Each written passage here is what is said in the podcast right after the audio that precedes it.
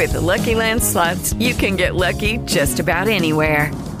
This is your captain speaking. Uh, we've got clear runway and the weather's fine, but we're just going to circle up here a while and uh, get lucky. No, no, nothing like that. It's just these cash prizes add up quick. So I suggest you sit back, keep your tray table upright, and start getting lucky. Play for free at LuckyLandSlots.com. Are you feeling lucky? No purchase necessary. Void where prohibited by law. 18 plus terms and conditions apply. See website for details. This is Master Griot Radio, Channel 13 on your NBBTA Internet Radio dial. I'm Jacqueline Taylor Adams, and I am your host for this moment in time. It's time for purpose driven words, shaping thoughts, building minds, true wealth, communities, and legacies. If my words had wings, they'd fly to you each day. Hello, hello, hello. Welcome. This is Jacqueline Taylor Adams again, and I am your host for this moment in time. And I welcome you to episode two of Christmas in July. Um, this is your 2017 holiday marketing guide, and we're talking about Know Thy Audience. Know your audience, your brand, and we're going to talk about how to leverage technology to discover your audience. Who's your audience? And by knowing your audience and knowing your brand, your brand, um, you have to know your product. And the question is, what hell are you saving your customer from, and or what heaven are you putting them into? So you need to know their pain point and you need to know if you have a product that serves this pain point or helps here, does this, who has that pain point? Who needs it? Who considers it um, a problem? Who's looking to overcome it? Who's looking to be in your heaven? You know, these are the questions that you need to ask and I'm going to bring on Cairo. Matter of fact, she's on, and I do need to apologize to everyone for being late.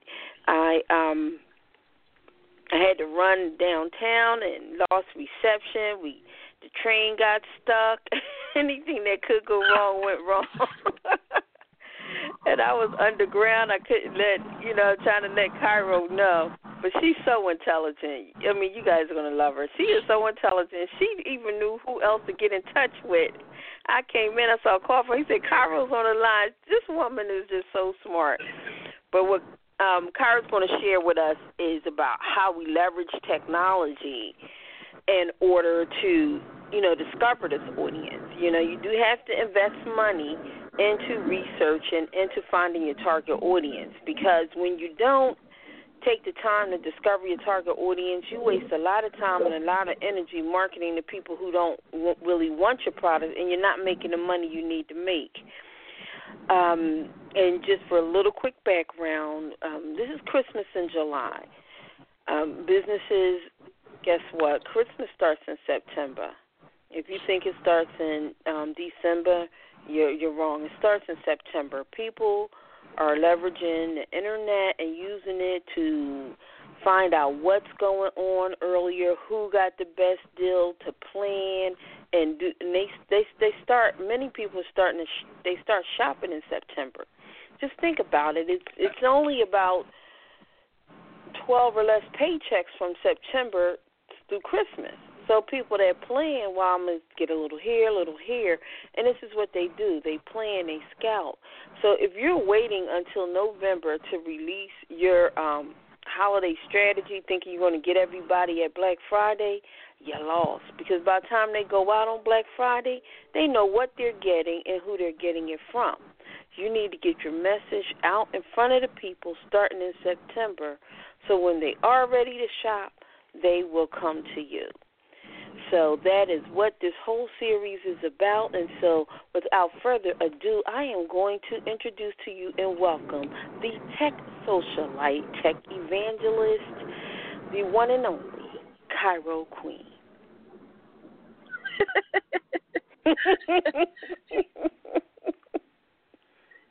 Gee, thanks.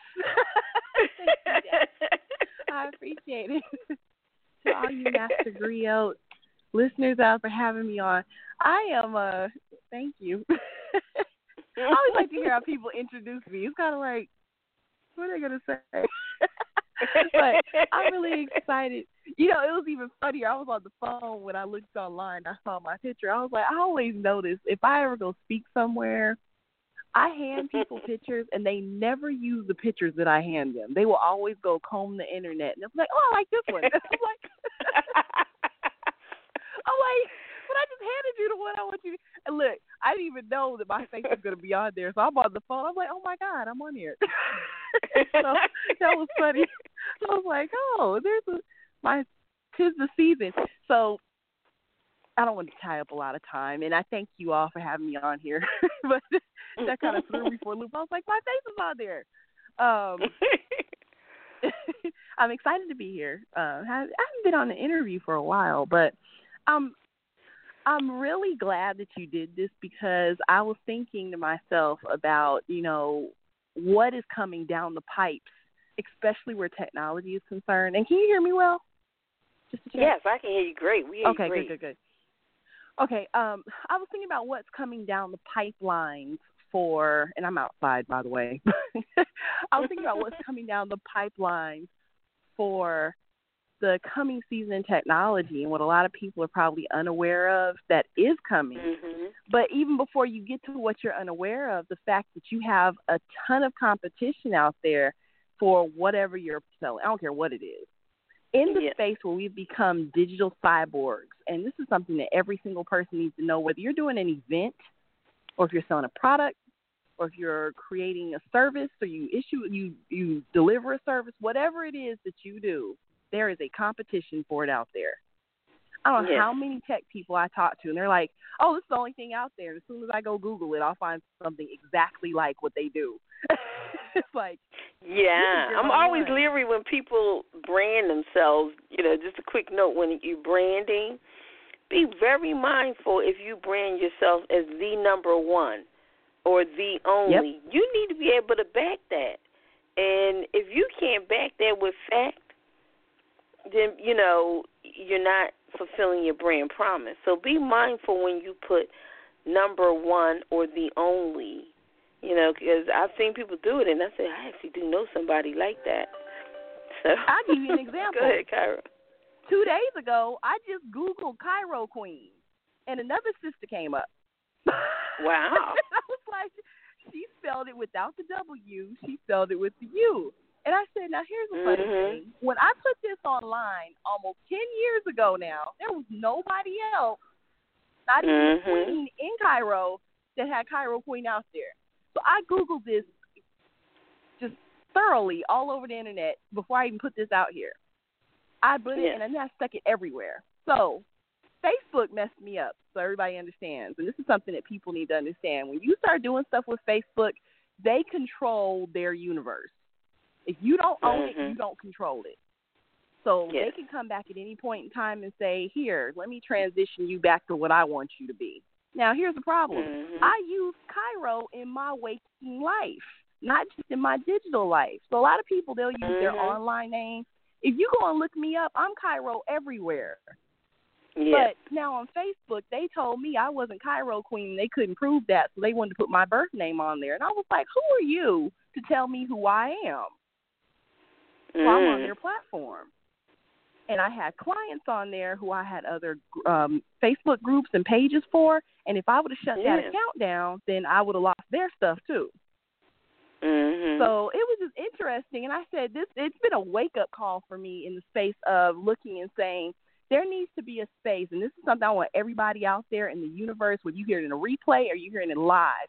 Listen to me when I say digital ownership is the only way that you actually own something. Not when you're on somebody else's platform. Not when you're riding Yeah. somebody else's brand. If you get on Twitter, it belongs to Twitter. If you get on Google, it belongs to Google. You get on Facebook, I promise you Mark Zuckerberg owns it. so, Yeah. and it's been a wake up call for me specifically because and I don't know if anybody knows who I am out there anymore at this point, but I had a digital People footprint of almost are. a million images. so yeah, maybe a little. But I had a digital footprint of almost a million images. I used to keep track of this every single month. So I knew what was out there. Now I have people call me and say, I can't even find you anywhere. And I'm like, that's because I associated for years everything that was online was in my Facebook account. Even though I had Mm. things in other places, as those things transition with the changing of my name, everything that had a digital footprint for Cairo Qween went back to my birth name.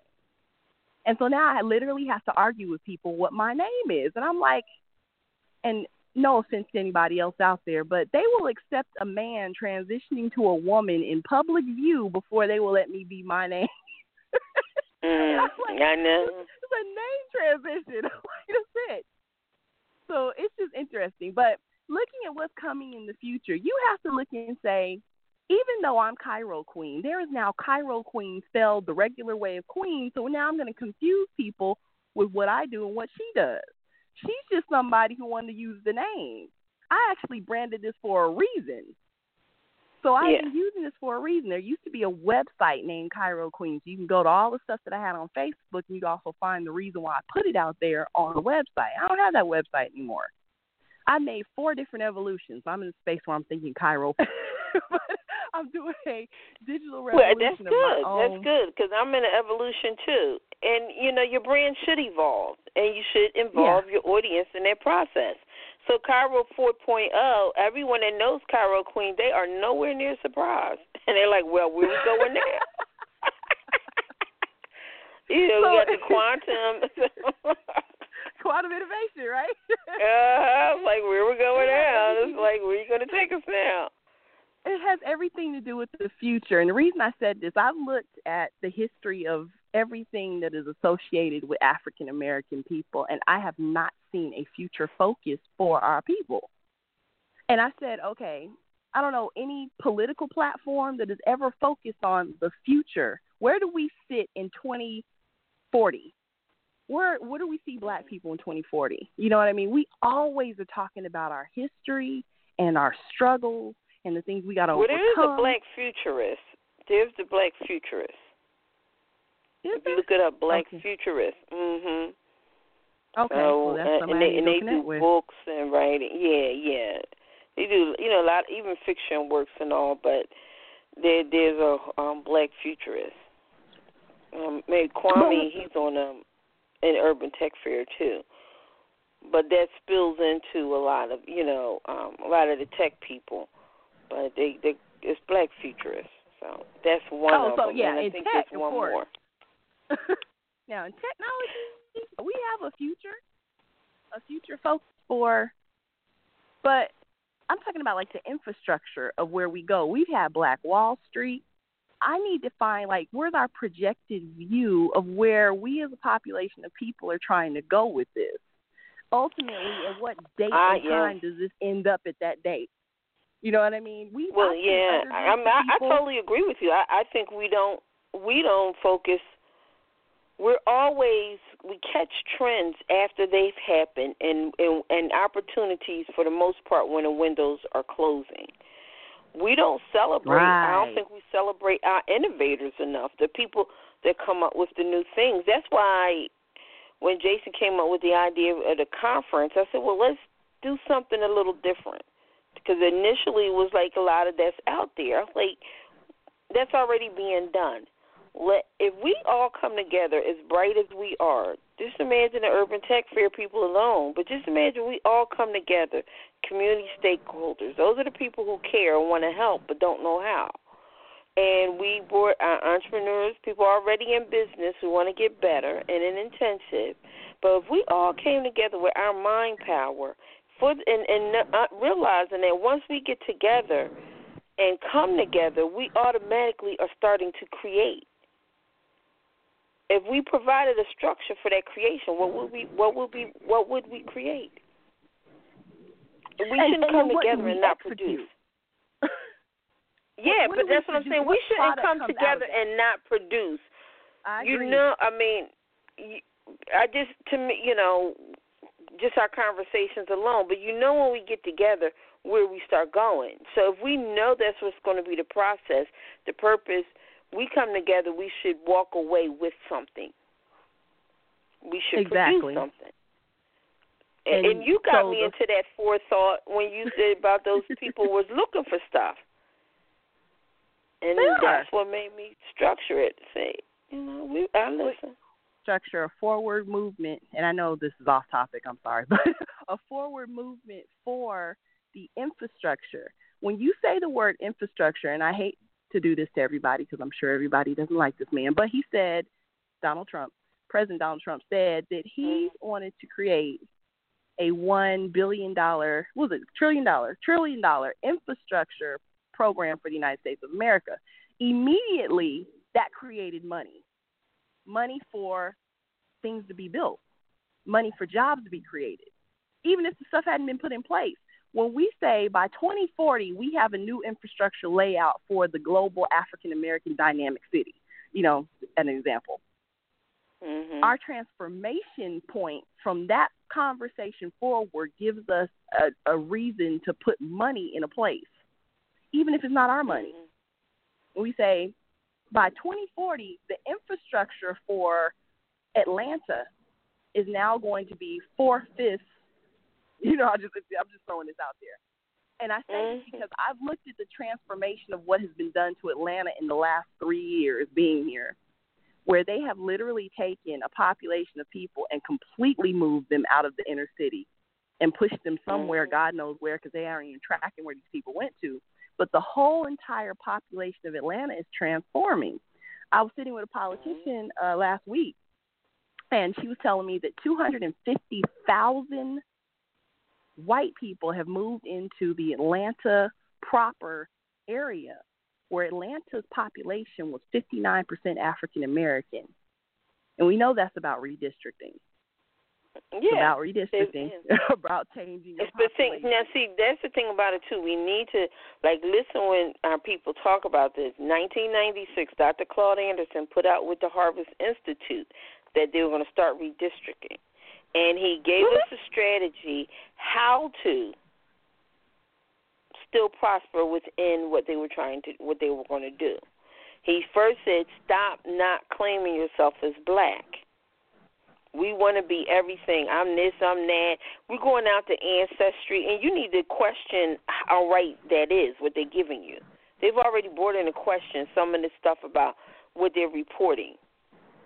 And I know some of it, a a lot of the reports is just not matching what I know, but what I've always known. And but um so we're trying to say we're all of these things but whatever we want to allocate because that's how dollars are allocated. So we consider right. a minority, and it's black folks. So if you stop becoming black, and now you check out all of these other boxes, you water us down, and the funds become watered down that are allocated for us. That's why they they made us a minority, and instead of it just being blacks a minority, women a minority. All of these other people and all groups are now minorities. Now that minority money has to get all split up. Now they're splitting up how you're black. And so Right. So I would look at that and and and there's a reason why and I know he said that, but I look and I'm like if you look at the actual terminology used, it's altered because they change what it means because of that. Just like they're redistricting areas, we have not paid attention what's happened to paperwork and in the legal space what is happening to the definition of things. And I've been showing people this like what when you go look there's a form I wish everybody would go look up and it it refers to a um government employee, which is everybody. Everybody's a taxpayer. And it gives you a definition of race. Everybody go out online. You can do this right now on Google. SF, like San Francisco, but SF 181 is a form you need to go look up. Just look at the terminology, what it means that you are black. Then go look up the etymological dictionary version of what black means.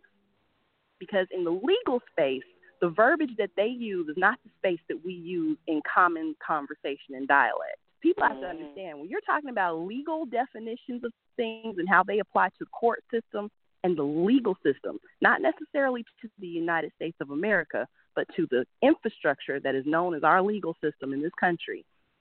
The terminology is completely different, and this is why I I started telling people this. I don't want to say this on air, but I'm gonna say it anyway. When you start to understand why certain things are happening to us, it's because we specifically do not understand the legal term in which we are applied to. So when we go to mm-hmm. court, when we're addressed by a police officer, what it means when we go vote, who we are when we go vote, what what that means to populations of people. Go and understand. Don't look at it at the surface. Get the full understanding of what the definitions of these words are and what circuit of population of people that it's applying to. Then you will understand why certain things are happening. Then go back to the Bible and understand that everything that happens in the United States is based off of biblical text. If you have never read the Bible, you don't have to be religious read the Bible and you will understand the United States of America. And when you understand all these different things that are happening, you can understand allegory, you can understand uh, sacred geometry, you can go and understand the colors that are utilized in the United States. Why is Facebook blue? you know, mm-hmm. you will understand the reasons why certain things are happening in this country because there are definitions of things that don't apply to the regular person. They apply to, or the regular human, I should say, they apply to the person that's been created in the United States of America. So if you are a person that falls under the legal construct, any this is a whole other conversation. Let me not even get that far. We got to go back to what's happening. I don't want to get that. Yes, deep. let's, let's go, get to our target audience. but you see yeah, now, everyone, why you need to this. tune into um, Cairo Qween, and you can catch her on Tuesdays at Taste of Technology. So if you just Google Taste of Technology, we'll make sure she provides the information at the end. But it's a Taste of Technology every Tuesday, 8 p.m. Um, Eastern Standard Time, and it's 5 p.m. on the West Coast. So you can um, tune actually, into a Taste um, of Technology. That is being shifted to a morning show at this point. It's supposed to start this this July, we're going to be launching a morning show on a digital platform called uh, 108 Praise AM. And that's mainly because okay. my population of people that I can actually get to usually fall into that space. So if I can touch more people, it's like 9 million people I can get to in that space live on mm-hmm. Tuesday morning from 6 a.m. until I think 11.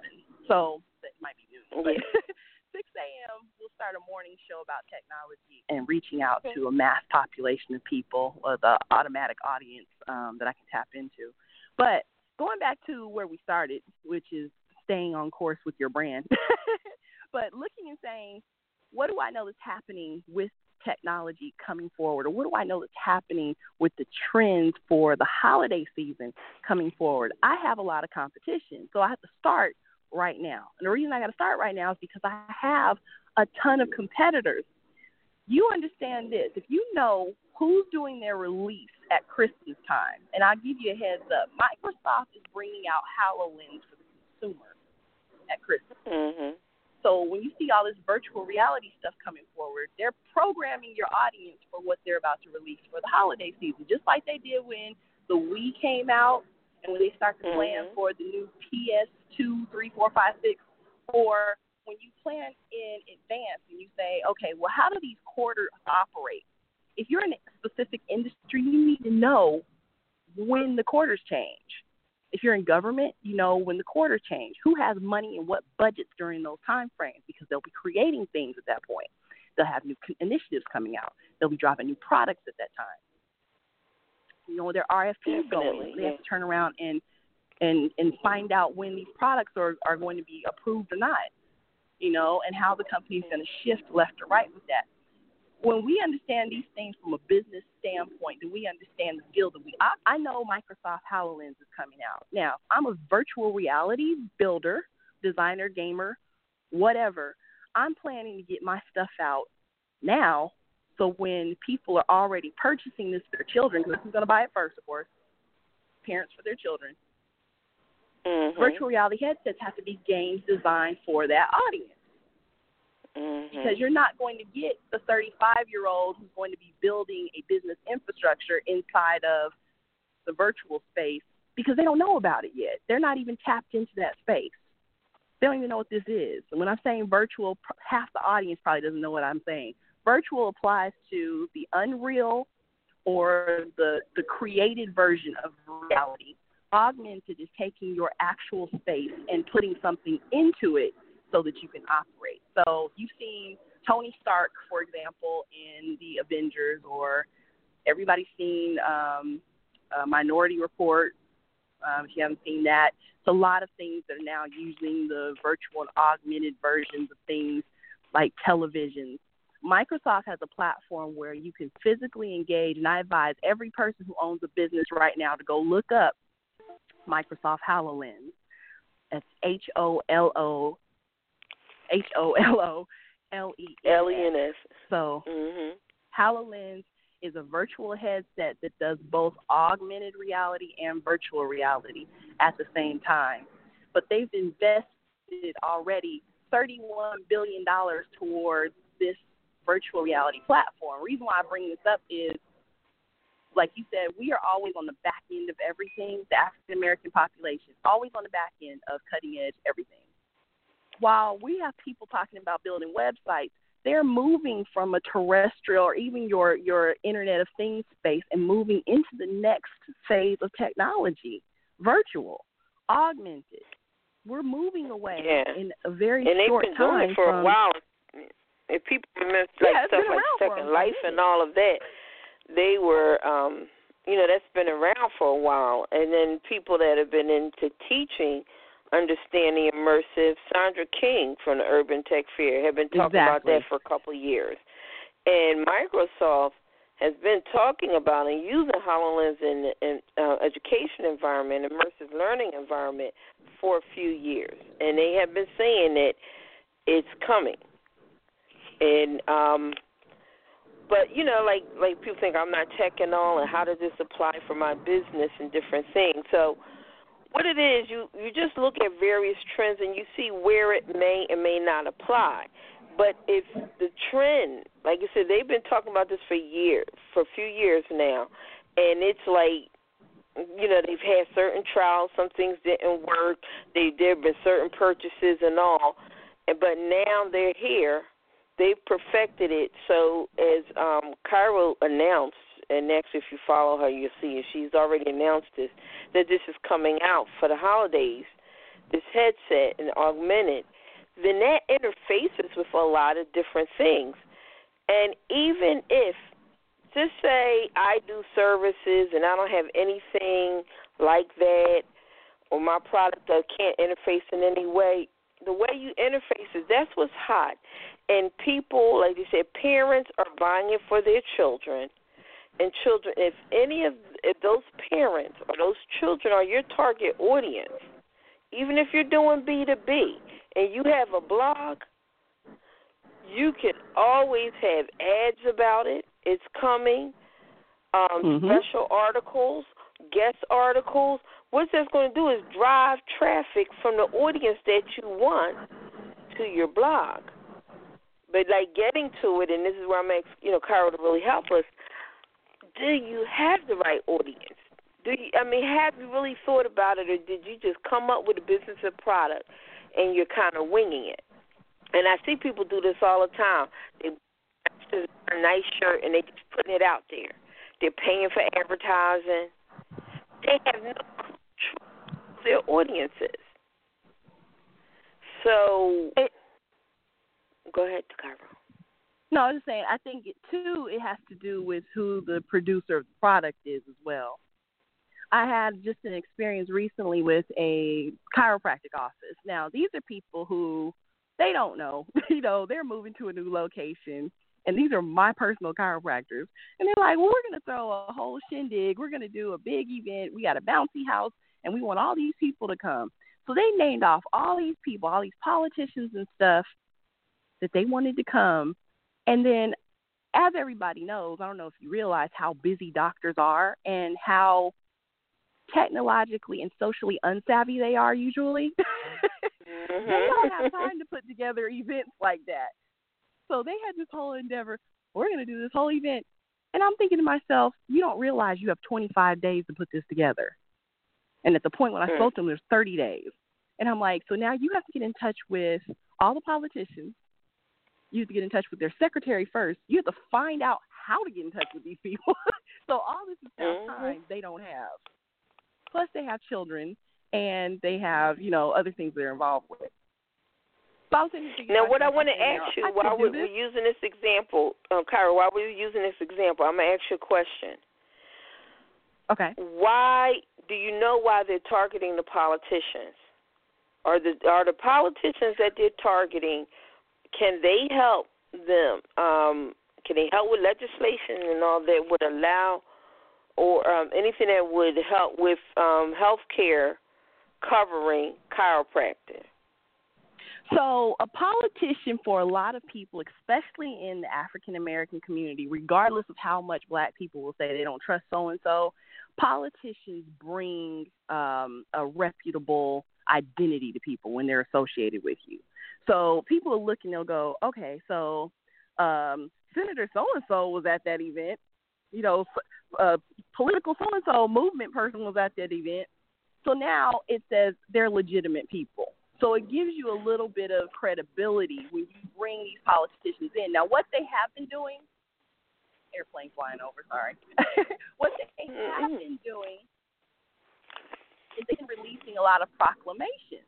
And so we had two surprise proclamations from a mayoral candidate, and that came out of the clear blue sky, and then one of the council members from Fulton County. So that was big. So for all the people out there who don't know if they trust the chiropractor in their life and they were out there just hanging out for the free food, now they got a reason to look and say, oh, well, they've been vetted by the council. The city council says we'll put our, our rubber stamp on them and say, hey, we're giving them a proclamation. We're declaring this, uh, and it was Pain to Wellness, Pain to Wellness Day.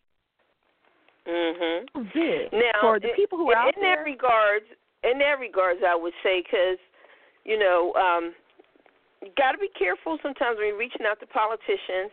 It has to make sense. True. But the proclamations do. And the proclamations make a lot more sense, and they really do benefit. Um, I think the proclamations really do benefit because what they're saying more than even so much that they've been vetted, what they're saying is the proclamations generally reflect that this organization – is um, participates in the community.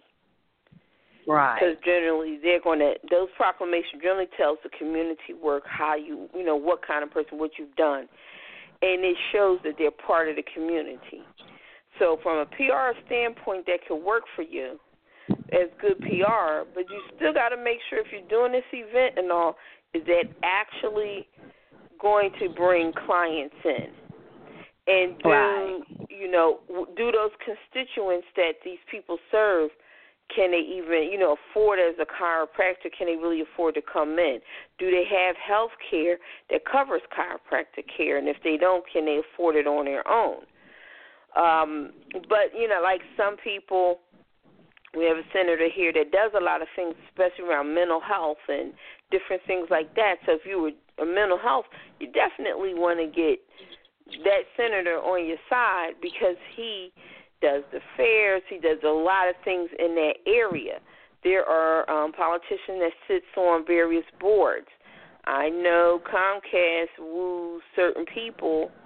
They make sure mm-hmm. they're in politically because they they need um, to get those favors as far as getting things um, you know approved for themselves and then they also partner with a lot of um real estate development. You know, right. there may be nonprofit groups, but they're building these housings, and Comcast becomes the provider for all those housings. So, and I just say that, and, and just to share is like you have to know who your audience is, because that audience will dictate everything. If you're putting on an event, Absolutely. if you're putting on an event and you're not including that audience, where you may have a wonderful event, but then at the end of the day, you may not, you know, gain anything or, you know, help with customer retention because you didn't include the audience who would come.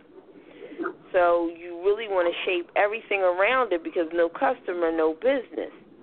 So you need to know really who your customer is And so these are the kind of questions that you need to ask. Like, will my, you know, will the customers come out? And then if you're putting on that event and you're inviting out your customers, what, how can you encourage your customers to invite out other people? You know, to right. Do, you know, and so you have referrals. Our our interjection, I'll interject in that space because follow up for having, of course, politicians are connected to a lot of people, and that's the thing. People show up because they're there, and they may want to go discover some of the things that they're involved with, or they want to come see because they actually trust that person. I mean, I've had mm-hmm. I don't even get into that, but I've had a lady who contacted me literally just to get to the politician because she had a crush on him. like, what do I have to do? I was like, that's interesting. so, but you will have people who follow these connections because a lot of times these people worked in some type of before they got into the political arena. So they have business yeah. connections that they bring to the table. Not to mention they deal with um, uh, schools and remember contracts on a lot of things that are out there that you yourself may be able to get involved with if you know about them. A lot of people don't go to the city websites and comb through the RFPs, you know, but politicians happen to have the insight on some of these things that can help you as a business if you get involved with the political space. But on the mm-hmm. other side of this, if you follow up with having an event while the person is there at the event and say, hey, you know, we're offering a coupon for anybody who's here today oh, come in, and we'll give you a free consultation on XYZ.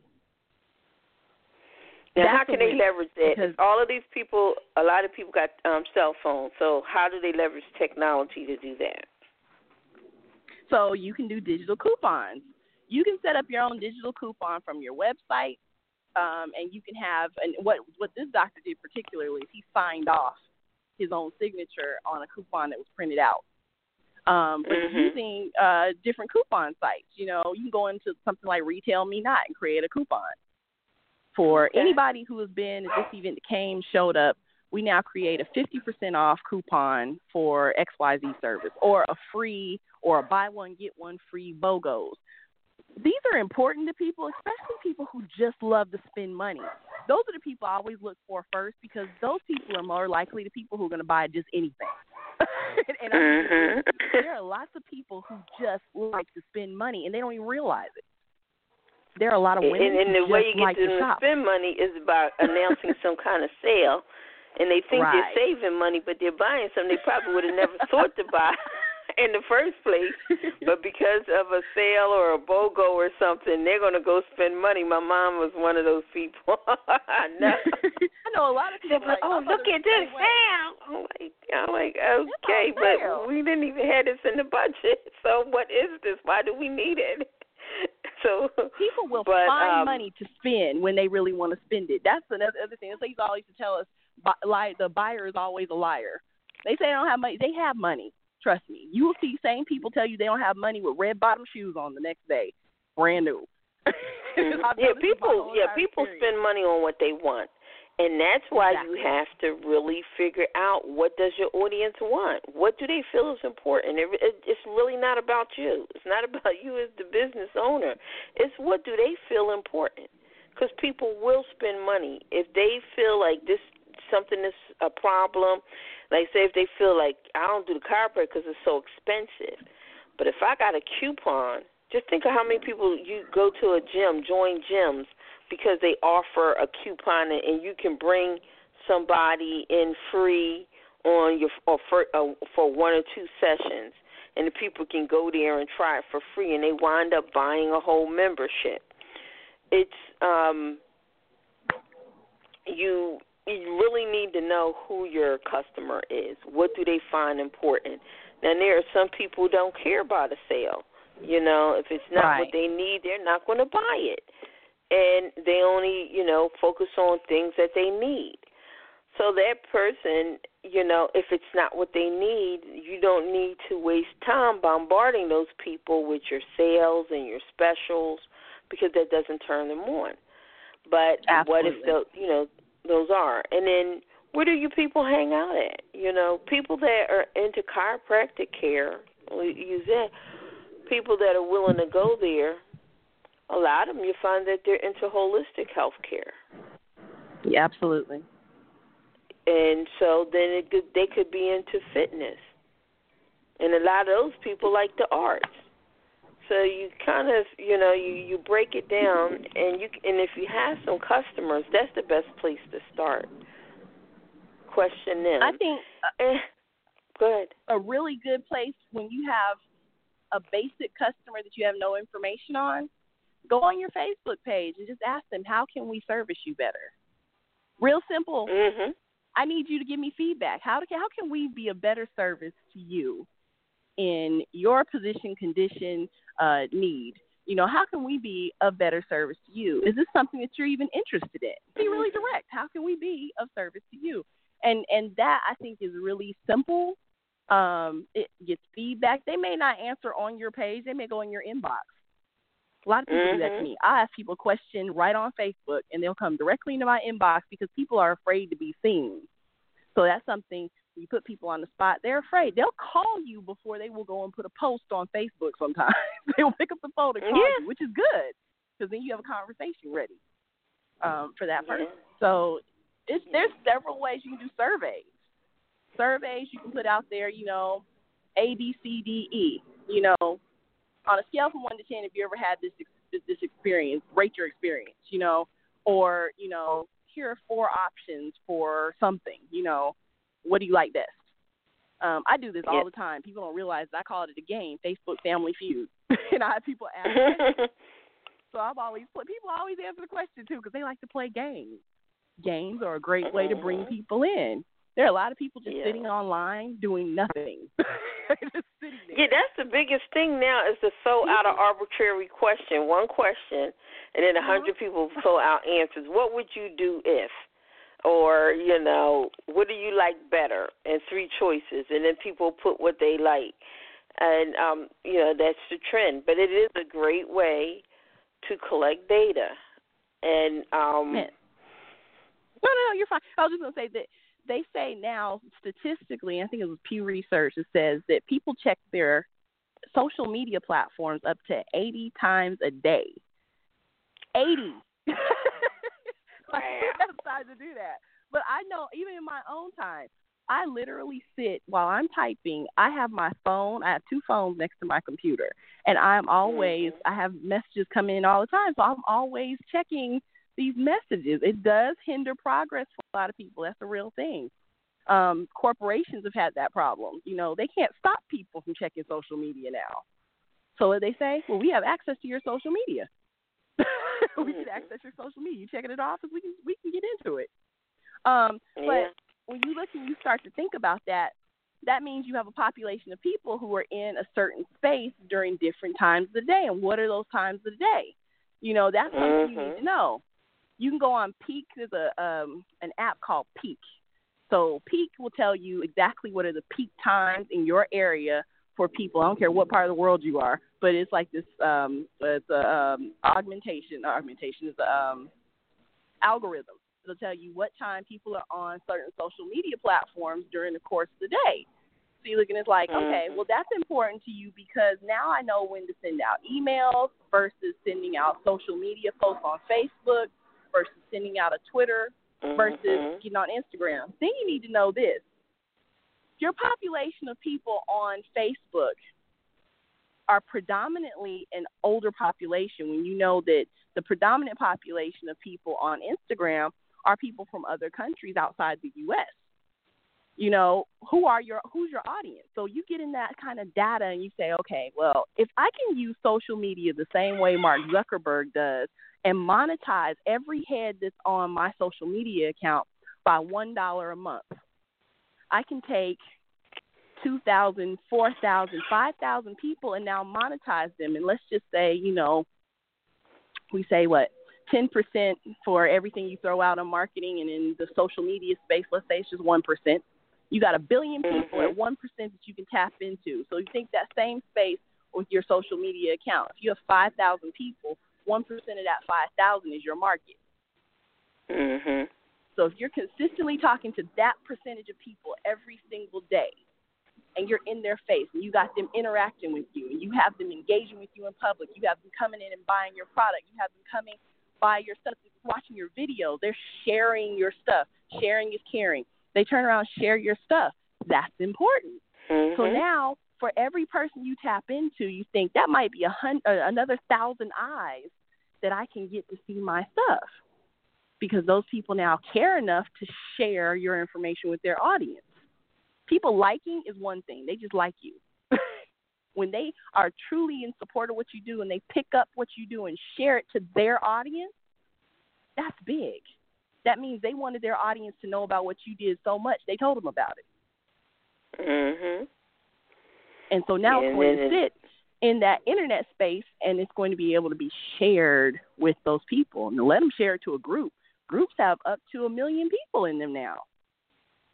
Yeah. You don't know who's going to see your ad. I personally can tell you, and I'm in eight, 900 groups, 900 I think, 900 groups, circa, on Facebook. I didn't put myself in those groups. Uh, most of the people threw me no, in those most groups. people added you to. I know. I'm in so many Like- groups. I'll be like, hey, they gotta look up. It's a new group. I'm like, oh, okay. Why? but at the end of the day, what I realized the benefit of that is when I did a paid ad on Facebook, and dropped twenty to fifty dollars on Facebook. Ad reached less people than I do in my own personal reach when I'm sitting out to groups and I'm sending out to different people and different populations. I know what the Mhm. benefit of those groups are now because the numbers tell you everything. When Yeah. Facebook only reached 250 people and I reached 10, 20, you know, that's a big difference. Mhm. I actually have proof of that. You know what I mean? I'm like, okay, but that's for a person who's engaged in social media and has been for years. If you're a person that's not on social media, you need to pay for ads because they are not Yeah. letting you tap into everybody anymore. It's just not a thing. We used to be able to touch anybody around the world on Facebook, and they were like, oh, that was stupid. Let's close that down. So yeah, yeah, they, they did. Yeah, the algorithms is your reaches. It gets smaller, but now one thing I still suggest everybody to invest in some Facebook advertising. And right now, I'm saying Facebook over other ones. Um, Pinterest may go a little deep, but um, and YouTube goes deep. YouTube and Facebook invest, you know, and it has, doesn't have to be a lot. If you do five dollars here, five dollars there, if you do a fifty dollar budget a month on testing, but what you're Yep. doing, the um the analytics they give you on Facebook go deep. I didn't even realize that, you know, for um Far Corners for Lincoln, I actually was able to create a marketing persona just from the analytics on the advertising. I went in there and they went deep, deep, deep. So they give you Oh, some deep analytics. So, you know, you use that to test. You know, first if it's on a page, you do it to the page and the people who like the page then you can try different audiences if you have an idea. And then if that's not working keep going back tweaking and see who are the people that are clicking. Once you do one ad before you do another ad go back to that first ad. Don't just look at the number of people who saw and who clicked. Go deep.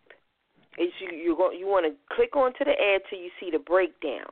In the breakdown it's going to tell you how people who clicked on by gender, by age, by location, and then you can go further deep education levels, what their interests are, and um, those are key things because what are the interests? Then you'll start to see, okay, you might have thought your audience was one thing, but the people who are actually clicking on to your ad a whole other age group. And you know, at one time I thought a lot of things I was doing was more women, and I find out there's certain things that I do I have much higher numbers than men. Right.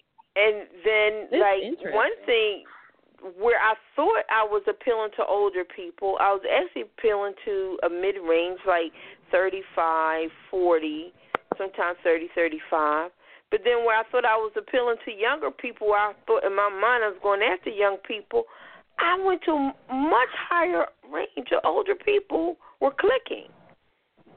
So it's really important that you go back and look at those analytics to see who's doing what. And now you start to tailor your things to those groups. and see where you're going from just people looking to clicking and, and converting them to buy. Everything in the world is about data. So data is the ruler of the world, then I would say social media is the prime minister. So understand these two, these two components in your life as a business right now, you can't beat these two components. And I'd say the only way you're not in this space is if you're dealing with a geriatric, um, extremely elderly senior citizen population. But if you're dealing with anybody under the age of 65, at this point, your space really needs you need to be doing a lot in the social media space, and then just Do you find know out how many of the what seniors? Cynthia oh, Frazier. oh, yeah. She was started a young group, and she thought the young people was gonna come out for the training. All the seniors came out. So even that that the seniors aren't engaged anymore, that's not really true. They are engaged, Especially if they are active, you know, I mean if they're not, you know, like, you know, bedridden and whatnot. If they're active and going out, they are a lot more engaged. In my church, I can tell you set how many 70 year old plus people in my church are on Facebook. the fact that and and here's something that people got to understand. This whole virtual, and this is a great space to talk about where virtual actually makes an impact. We have all, you want to believe that or not, cyborg meaning you humanly have married yourself with technology. You absolutely have. People are dating on the internet, people they've never seen before. People are Mhm. doing business with people just because they know them from Facebook. I had a referral, I kid you not. There was an investor yesterday that sent me a message and asked me to be a mentor. I've never spoken to this man. But because of my LinkedIn background, he looked and referred me to somebody to be an, a mentor for a, a full program. And I was sitting here thinking, I don't even know who this guy is. I've never talked to him. And he's an investor, and I'm thinking, if you're an investor, I'm scared of what you're investing in because you haven't even vetted me to pick up the phone and say, hey, I need to talk to you. He just went through my social media. And that's that's, so that's the serious. research, and that's what I'm trying to tell my clients. If you don't have a digital footprint, and you're going out there asking people for money without a digital footprint, because that's the first thing they're they're going to do. They're going to go to the internet and research you. You have to have a digital footprint. So that's the one thing I'm working on with a lot of my clients is coming up with a digital footprint because it's not just about what you say. They're going to go see, you know, if you're saying you're doing this and you're interacting with all of these people, but I don't see nobody interacting with you online. That's what they're going to think.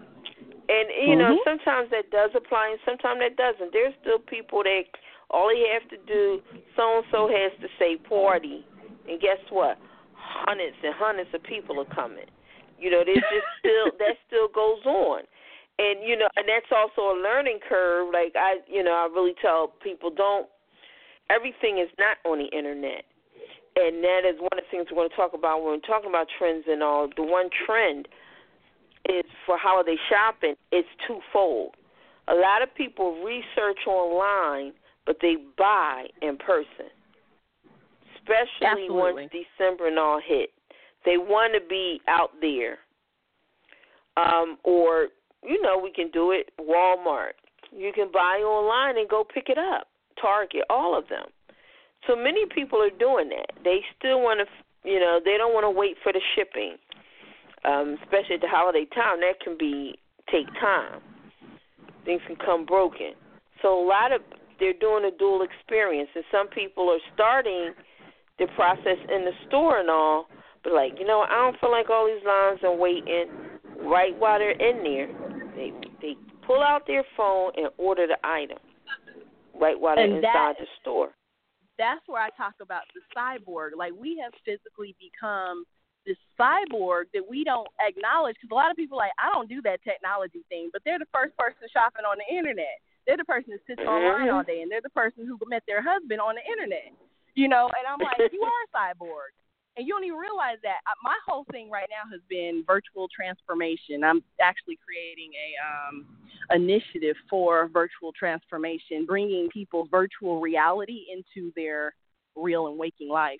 Um, because and, and with this senior conversation, my phone's beeping. With the senior conversation, um, we're looking at people who are going to be in a space where they don't have family members, they're detached from other humans. Some of them are not living in senior citizen living homes, they're living at home. So now you're mm-hmm. going to look and say where Facebook has become beneficial. A great example is my Auntie Betty.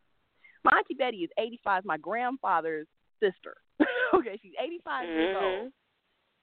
The only way she engages with everybody she knows is through social media, unless they come visit her. She lives in Denver. Mm-hmm. She is okay. So Beyonce's guitarist is my aunt Bibi. I don't know if I can say this on the phone, but um, Beyonce's guitarist is my aunt Bibi McGill. So Bibi McGill is her daughter.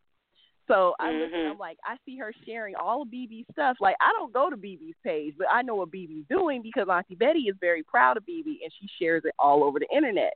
So it's mm-hmm. kind of the mm-hmm. same thing where you used to go and have dinner with your grandmother, your aunt, and she would go and tell you about all the stuff that somebody did they don't want you to know. you know, like this has now become your cyborg or your virtual transition into the future. Like people don't realize how detached from humanity we've become. We're not checking yeah. on seniors anymore. There are a lot of them. That's the largest population of people out there. You know, all the senior citizens anymore. There's not a lot of, you know, help for them out there. There should be a lot more than what there is. Look at our veterans. Yeah. Our veterans are going to have to come into a virtual space. Therapy is going into a virtual space. People don't realize like this thing is so big and for us not to be on the forefront of it is detrimental to our whole entire existence right now.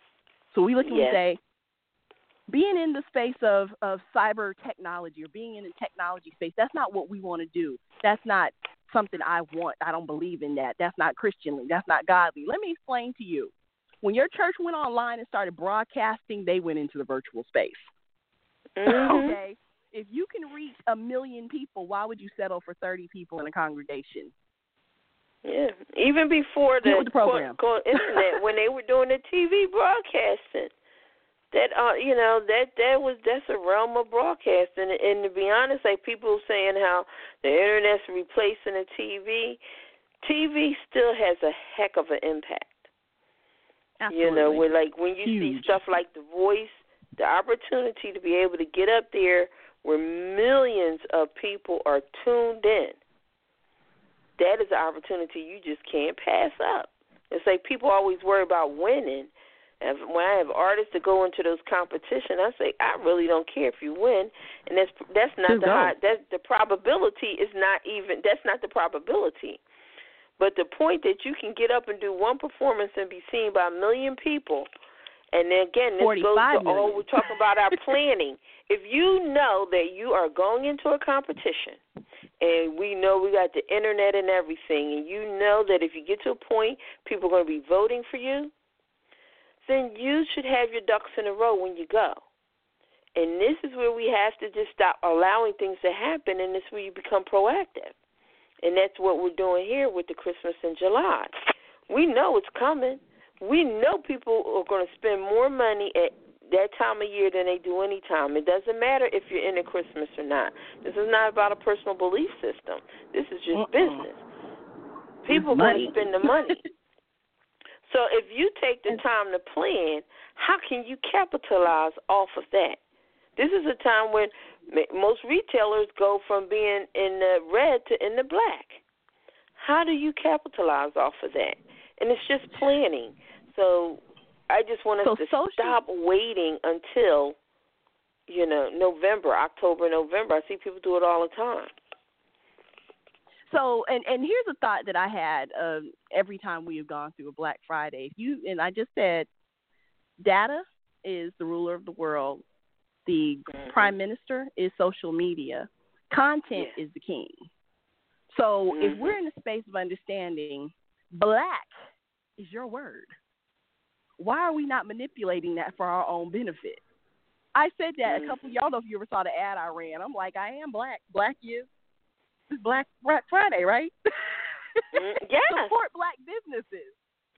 On black well, Friday. what we're doing since you got there, Cairo, I just want to let you know, and you're definitely going to be part of it anyway, because you definitely have to be our one of our hosts. Um, um, and a producer too, because you know how to produce. She knows how to produce on on air very well. But um, thank you, thank you. This will be our second year with the BEEDC. I created an event called 96 Hours because when I talk to the everyday person on the street, and even me, I know a lot of black businesses. You know, I know of them, but I can't just to know one place to go to find them. It's hard. And then you go look, oh, they're not here, but I saw something, and you know, it's just hard to find them and they got these directories, and there's a directory over here, directory over there. But the everyday person on the street, I go outside right now and speak to my neighbors, and people are much more willing, especially unfortunately, due to the way we've been, you know, unduly murdered and stuff. Our community is much more willing now to support our own. But how do you identify and find those businesses? Especially for the everyday person who may not be in the space of, you know, black movement space. But they're willing to support. So what with 96 hours and um you can go to shop96hours.com and it's 96 and what our objective is is to create marathon TV for straight 96 hours from Black Friday through Cyber Monday. Anytime you tune in to Shop 96 Hours, you're going to find um, a black owned business that you can shop from. And it's going to be, you know, mobile ready sites. So that means when, you know, if you're out, if you're out and about and you're out there shopping, you still got some point in that 96 hours you can tune in and find a black business to support. And what we're doing, we're doing 15 minute segments. And they can stream from their location or they can stream into. We're going to have a platform, and we're going to the directories. And this is how we support each other. We're going to go all to all of Black business directories and ask them to share it with their, you know, their their registered businesses. And this is how we get enough businesses to cover that period. And so at any time, people don't have to, well, do I go to this directory, that directory, this, from Black Friday through Cyber Monday, Go to Shop 96 Hours and you'll see something live. And we're working on a platform too. The platform we're looking at using, people can buy directly from the platform. So you don't even necessarily have to I click think that's go. Huge. Yeah, that is why I'm. We're really working on a sponsorship to get this particular platform.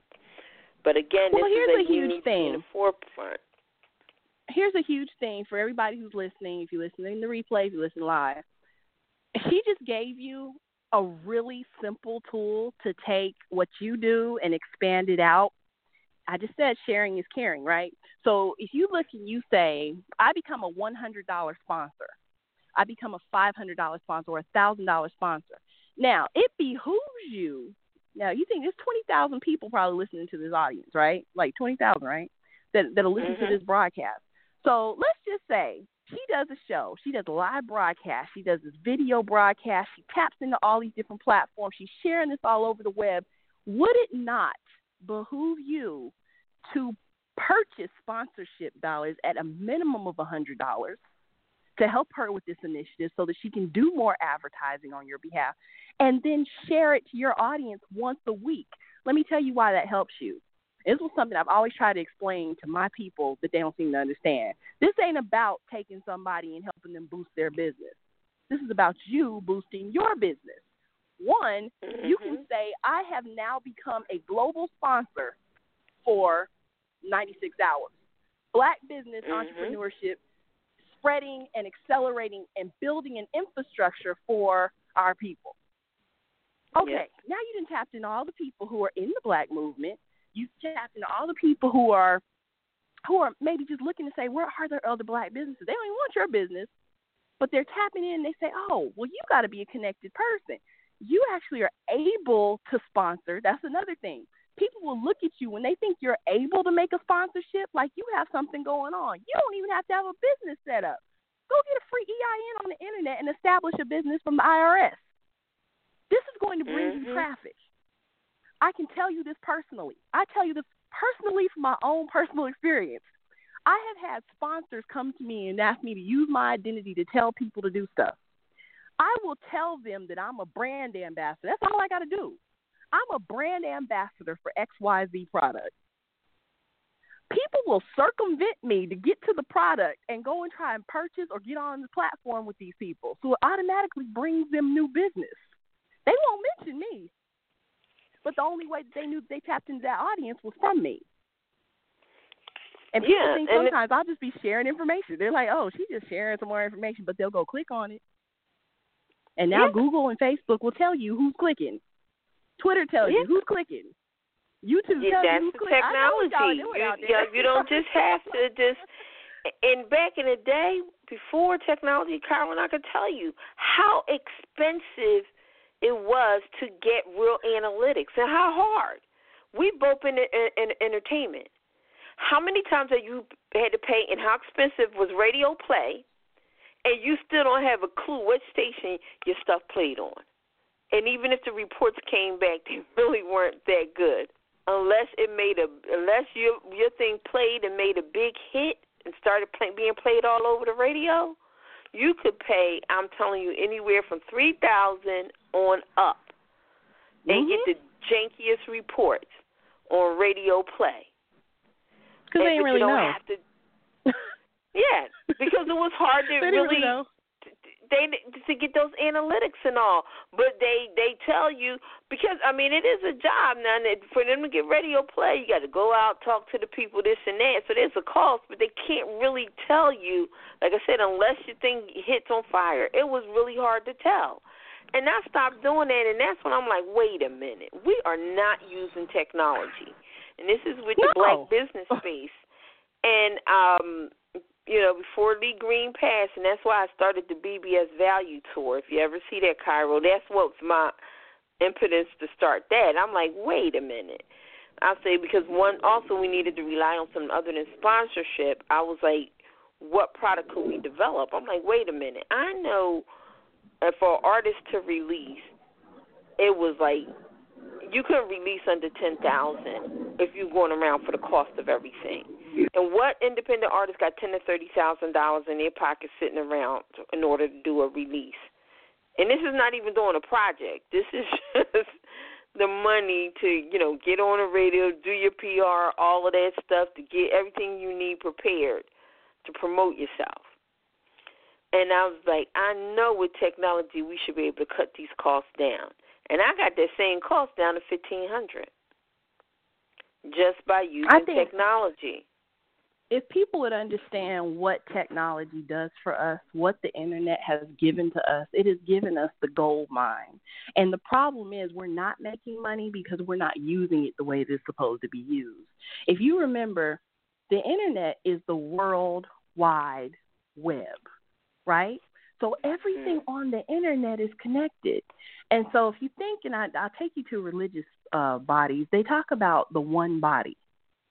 The Mm-hmm. reason I even got into technology was because I had a dream about being on the internet and I was bouncing on the web in the center. And all I saw were all these bubbles, and the bubbles were people connected to this web. And when I woke up, I got the vision that it was the internet. And I was like, that's crazy. If you understand that you are only one click away from one person, everybody can do this as a project. Go and look. If you're not in Atlanta, go and click on one person that is African American on your Facebook account and look and see how many people they're connected to who are in Atlanta. it's so Mhm. crazy. Every person I have has one connection. Every single person I have ever added usually has one connection that's sitting in Atlanta, Georgia. And I said, that's crazy. You know, they talk about six degrees of separation. That's only like one degree of separation for me yeah, the another internet has person mo- sitting right here. moved us from six degrees. We're down. They're like they're talking like it's down to one degree of separation. Is the truth, and um, I well, I definitely divide my people up when I can with lists to say what areas they're from, and um, so I can, you know, target people in that area. If you're looking at touring, or if you're looking to do local, or if people have regional followings, or you find you might notice again, use your analytics, use your data. You may have to go around and look at some of this, but start looking at your followers. Where do they do they all tend to be from around the same area? But in, You- even in that conversation, if you understand that the internet shows connectivity, African Americans have missed the marker on this so tremendously. There is money sitting right in our backyard. We could ask for the money outright because there are things that you have in somebody else's city. Let's say, for example, you're in Philadelphia, I'm in Atlanta, right? I have operations here in Atlanta, but I want to start operations in Philadelphia. You have connections in Philadelphia, so it would make me a, a, a, a really good business mind to say, why don't we create co opted forces? You're in marketing. I do tech adaptation and information, right? So I'm I'm a person that goes out and I train people how to do a virtual transformation. I do public Mhm. speaking. Do you know anybody who might be hiring someone out in that space? Why would this be beneficial Mhm. to you? Because now I'm going to come, I'm going to take your business and say you sponsored me to come into this environment. So when I'm on the platform and I'm speaking to a hundred to a thousand people, and I say, you know, thanks to XYZ company, and I'm at this place and I'm passing your business cards out now because I'm now in front of a Mhm. thousand people you didn't have access to, but you knew how to get there. You see what I'm saying? We're not using the platform. When we could turn around, and, and we tried this, I don't know how many times with the Urban Tech Fair, one website where we just turn around and say, hey, everybody is connected to this person. We do a weekly call or a monthly call, even, and we say, hey, how can we create $1 memberships inside of this organization? If you get a million people in an organization to do a $1 membership per month, that's a million dollars. Even if they don't all pay for it, I guarantee you that's a lot of money that you have in your pocket.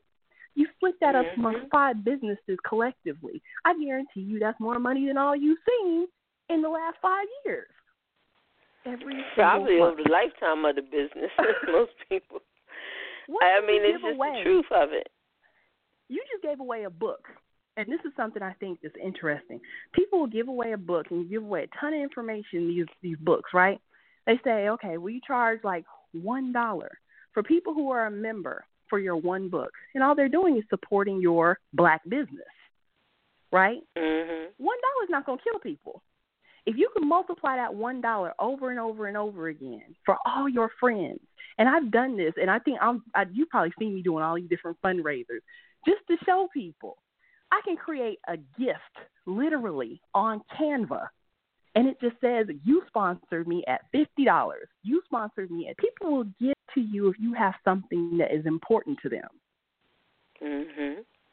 That's money coming in. You could turn around and go after on a regular basis. And people seem to forget everything is connected. Now, what can I do to make your life better? You come back with, call on me when you need something. So a person says, okay, well, I need you to come on my show because you got the information on XYZ. You can come talk about it. Sure. Now, some people would have to pay for the information that I might give to them, right?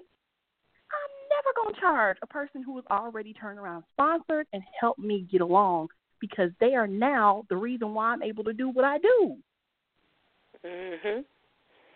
You see what I'm saying? It's like like we miss Yeah. the ability to connect with people on the web. Sponsorship doesn't have to be corporate.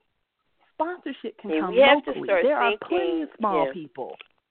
we have to start thinking creatively. And the word you use, infrastructure, is so important. You, you know, that is why I really, you know, the pro, this particular series. It's like you're you're creating a plan, you're creating an infrastructure, so that when you do business and when people come back to you, you are able to capitalize. So if we get the infrastructure and a plan, okay, you get an idea. We're talking about audience and all today. We're talking about trends and and knowing your audience. Next week we're going to do a special on event marketing. The techno- technology has totally changed the event marketing industry. The event industry Mhm. is totally on a whole new level because of technology. Things that you can do with uh, your same budget. If you're doing the same thing with the same budget, shame on you. Because you can take that budget and really do some great things because of technology. And so we're going to have people to come in and talk about some of those various things because events are, again, big at the holiday season. And then we're going to be talking about um, Well, what what I called it is called your you get your ag swag on. So we got audience. You want to talk about your goals. You can't plan. To me, planning always begins with your goals. But you can't set goals for people you don't know. So I want you know we start with the audience because they they dictate and shape everything. But then what are your goals? What is the outcome that you expect? If you start doing something with no expectation, you you, are going to kind of wind up any kind of way or whatever. Have an expectation. If there's a dollar, put a dollar amount. You know, quantify it. Quantify your expectations and your goals, and then set them. We're going to base those off of. Look at past things that's happened. Again, we talk about these analytics and all. You can get an idea of what happened before. Maybe you never ever looked at your analytics and you were advertising, but you never went deep but just see what happened before. What do you want, and now you can create a plan to get from where you were to where you want to go. And then um, that's where we talk about the analytics. You go back, you're going to look at your analytics, you're going to evaluate, and then um, strategies. And in every show, we're going to cover these, but we cover, we covered a lot of different strategies. Cairo just gave you a million and one strategies, and um, was like really gold. There's certain I tell people when I talk, get a notepad. When Cairo talks, I get a notepad or I record it because there are people that really drop diamonds and, and gold. And if you don't take the time to listen mm-hmm. and or or to record, or write it down. I mean, and, and this opportunity may not come again. She may not say this exact same thing. She probably never say it this way again. um, so you got to take advantage of it. But um, and then at last we talk about um, in the strategies that's to build a campaign. You got to build your campaign. How do you build a campaign? That's where you look at it. Cairo was talking about again these relationships, sponsoring, sponsorship. You you now need to go say, hey, how can I add sponsorship? Now I'm not, I'm gonna be honest. Cairo was nice with a hundred dollars and all. I really don't do sponsorship under twenty five hundred. That's just me. I just do twenty five hundred and up. But strategic advertising, you can take an ad and strategically use an ad and make it like a sponsorship. And one way to do that locally is with the churches. When you're talking about entities, you know people always actually get ads and different things. If if a church is actually get an ad, they got a congregation. Well, you need to require something before you just give your money for that ad, because otherwise they're going to put it in the book. People are going to look at the book and then go put it all up, everything they had at that banquet or event, and not look at it again. So say, okay, I'll give you this ad, but if I give you this ad and I do a full page ad, can I leave? Is there any place I can leave information? Do you send out email e blast or something. Can I send out? Um, can I have a special? Can you mention my special in your e blast? You know, um, we have like places where we put you know flyers and things that are right in the vestibule that people see as they come up and down the steps in and out. You can put your flyer there with it because hey, you're gonna give us a full page ad? We're gonna like say sure. Oh yeah, we'll oh, send out a blast. Jackie sending out a blast for the church. Yeah, yeah, that's sure, sure. Can you put a note in for this person? But we have to start thinking. You know, uh, you know, you they have the whole con. They have a captive audience, and so, um, or if they have the event, can I go speak at the event? Can I say right. something to the people? Just start never pass up the microphone. Never pass up the microphone. Now I tell people this every time I get on a mic. I'll go like if I'm emceeing, like I just did this event. I told the people, I said, I'm going to give everybody the opportunity to come and introduce your business. I said, run up to the front. Five people came, and I said, you know what? I said that's crazy. I said because anytime somebody allows me to come speak, I'm coming to speak. Pay me or not, I'm coming to speak. Let me tell you why. We just talked about the connectivity of people. Went in the room, and I'm on the microphone. I looked around. I like to tell people, pull out your Facebook Live, pull out your Instagram mm-hmm. share, turn your video on. What they just did is broadcasted whatever I said to a thousand more people in their platform. And that's every person that's in there. So if 150 people in the room, I just got a thousand more people per person just because everybody turned on their camera. So I'm telling people, come up or here. Or just come imagine up, if you ask everybody to pull out their phone and go to your website, and right there, go to website, enter this, and now you can immediately download a coupon right to your phone. That's what I was asking about. Right. But these people are sitting there with this technology, and she just gave another good idea. But these are ways you can use this captive audience, and that's going to take what five, less than five minutes. But everybody If in that you wanna- room walked away with something or you guys you- seen an extra and they're sharing it. Hey, this is a great event.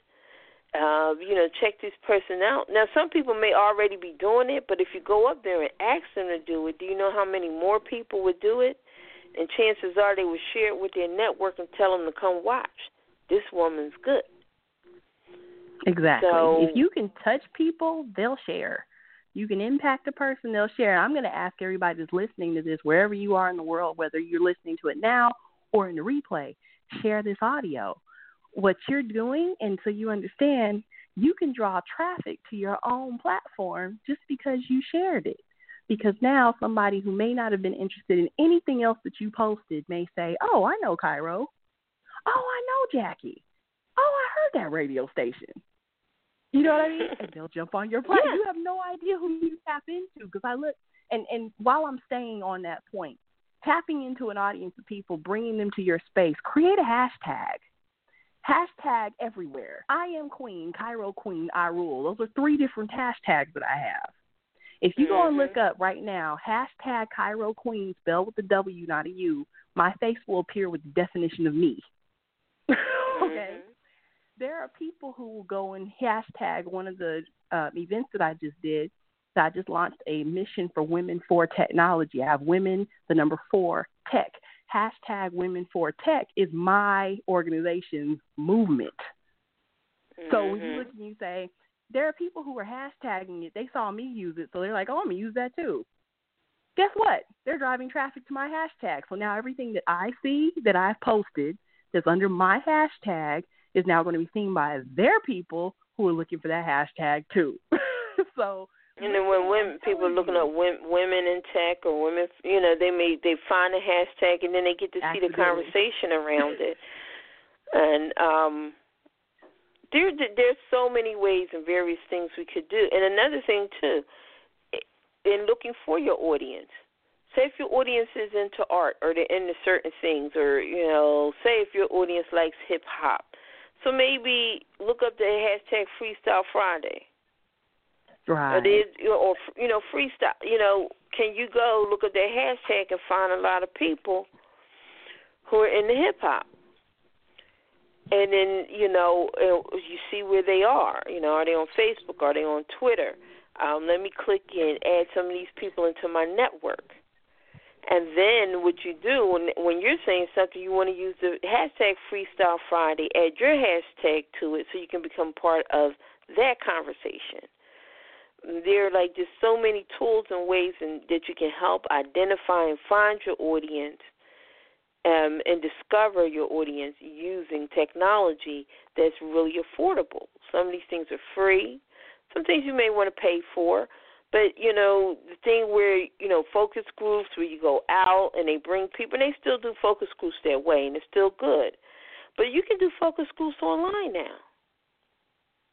You can do it online, like you know the the um the Google Hangout type thing. Um, bring people in. Hey, everybody, get on. We see you, and um, ask the questions and get the feedback. You have ways to do focus groups, you, even if you're doing it as a conference call. You know, you ways to bring together small groups of people, find out, you know, ask them all the questions, like Cairo said. You can ask them your series of questions, or like she said, just put those questions out on social media. Ask people directly and start getting feedback. But this helps you just qualify your audience. And the better you know your audience, the more targeted you can make your advertising and the people you know who to go after, and the less time and energy you waste on people who just aren't interested. And I'm pretty sure hmm. Cairo can tell you, like me, how many people we done dropped over a while because we realized we was wasting time with a, just a whole bunch of people that could care less. It's not that they were bad people; they just could care less about what we were doing. So why are we sending them information? Why are we wasting time? And you'll see over time where people will start to alter. People might be in one place all the time, keep posting, posting, and nobody really responds. And so then they'll just stop, you know, posting, except for Enoch Mubarak. Don't give up. you know Enoch Cairo? No. yeah, in the Urban Tech Fair, Enoch. The only one person oh, oh, who oh, never oh, posts yeah, right, on right. technology. oh yeah, he's always okay. Yeah, I know exactly what you mean. Precisely. Yep. Um, Yeah. I would still oh, say that everybody who's out there start creating content every day, whether it be a picture. Selfies with you and another person allow you to hashtag and and literally at or to tag another person, which will then show up in their social media account. so do that. Start taking pictures with people. Create your community. Meet the people that you know on Facebook. I have to do this now because I realized I got to a place where I had 5,500 people on Facebook. Like you said, we had to get rid of people. I think I've gotten rid of about 2,500 people, maybe more. And Mhm. I have been able to zero in on people because I'm like, I don't know that person, but I kind of like what they post. You know what I mean? There are people who I promise you will come and like my page and never say a word. So I started deleting those people. And the minute I told them I was going to delete them, they came out the woodworks. They were like, oh, wait, don't delete me. Because there are people sitting there just looking at my stuff, and I don't even know who they are. They know everything about me. Great example. They I call lady, lurkers. lurkers. But there are a lot of people, like I said, they don't want to be Yeah. seen as commenting on anything because they're scared of what that means. Like, does that associate me with something? Does that make me a person who's an internet person? Does that people are afraid to be labeled, right? yeah. But they're already being labeled. Mark Zuckerberg has you labeled down to your socks. Okay, so you, you do in life, Mark Zuckerberg has a label for you and what you do because they know everything Mhm. about us. There is no way to escape it, even if you're not on the internet. They know who you are. You're probably labeled as a hermit.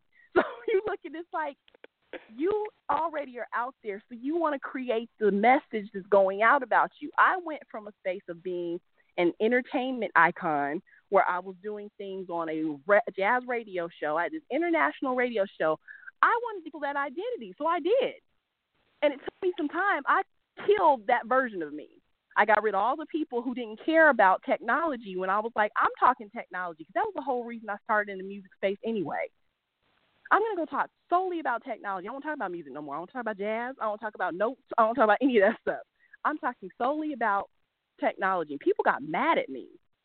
So they literally vacated my social media posts where I used to get almost a hundred po- hundred likes for almost everything that I would post. So I said, okay.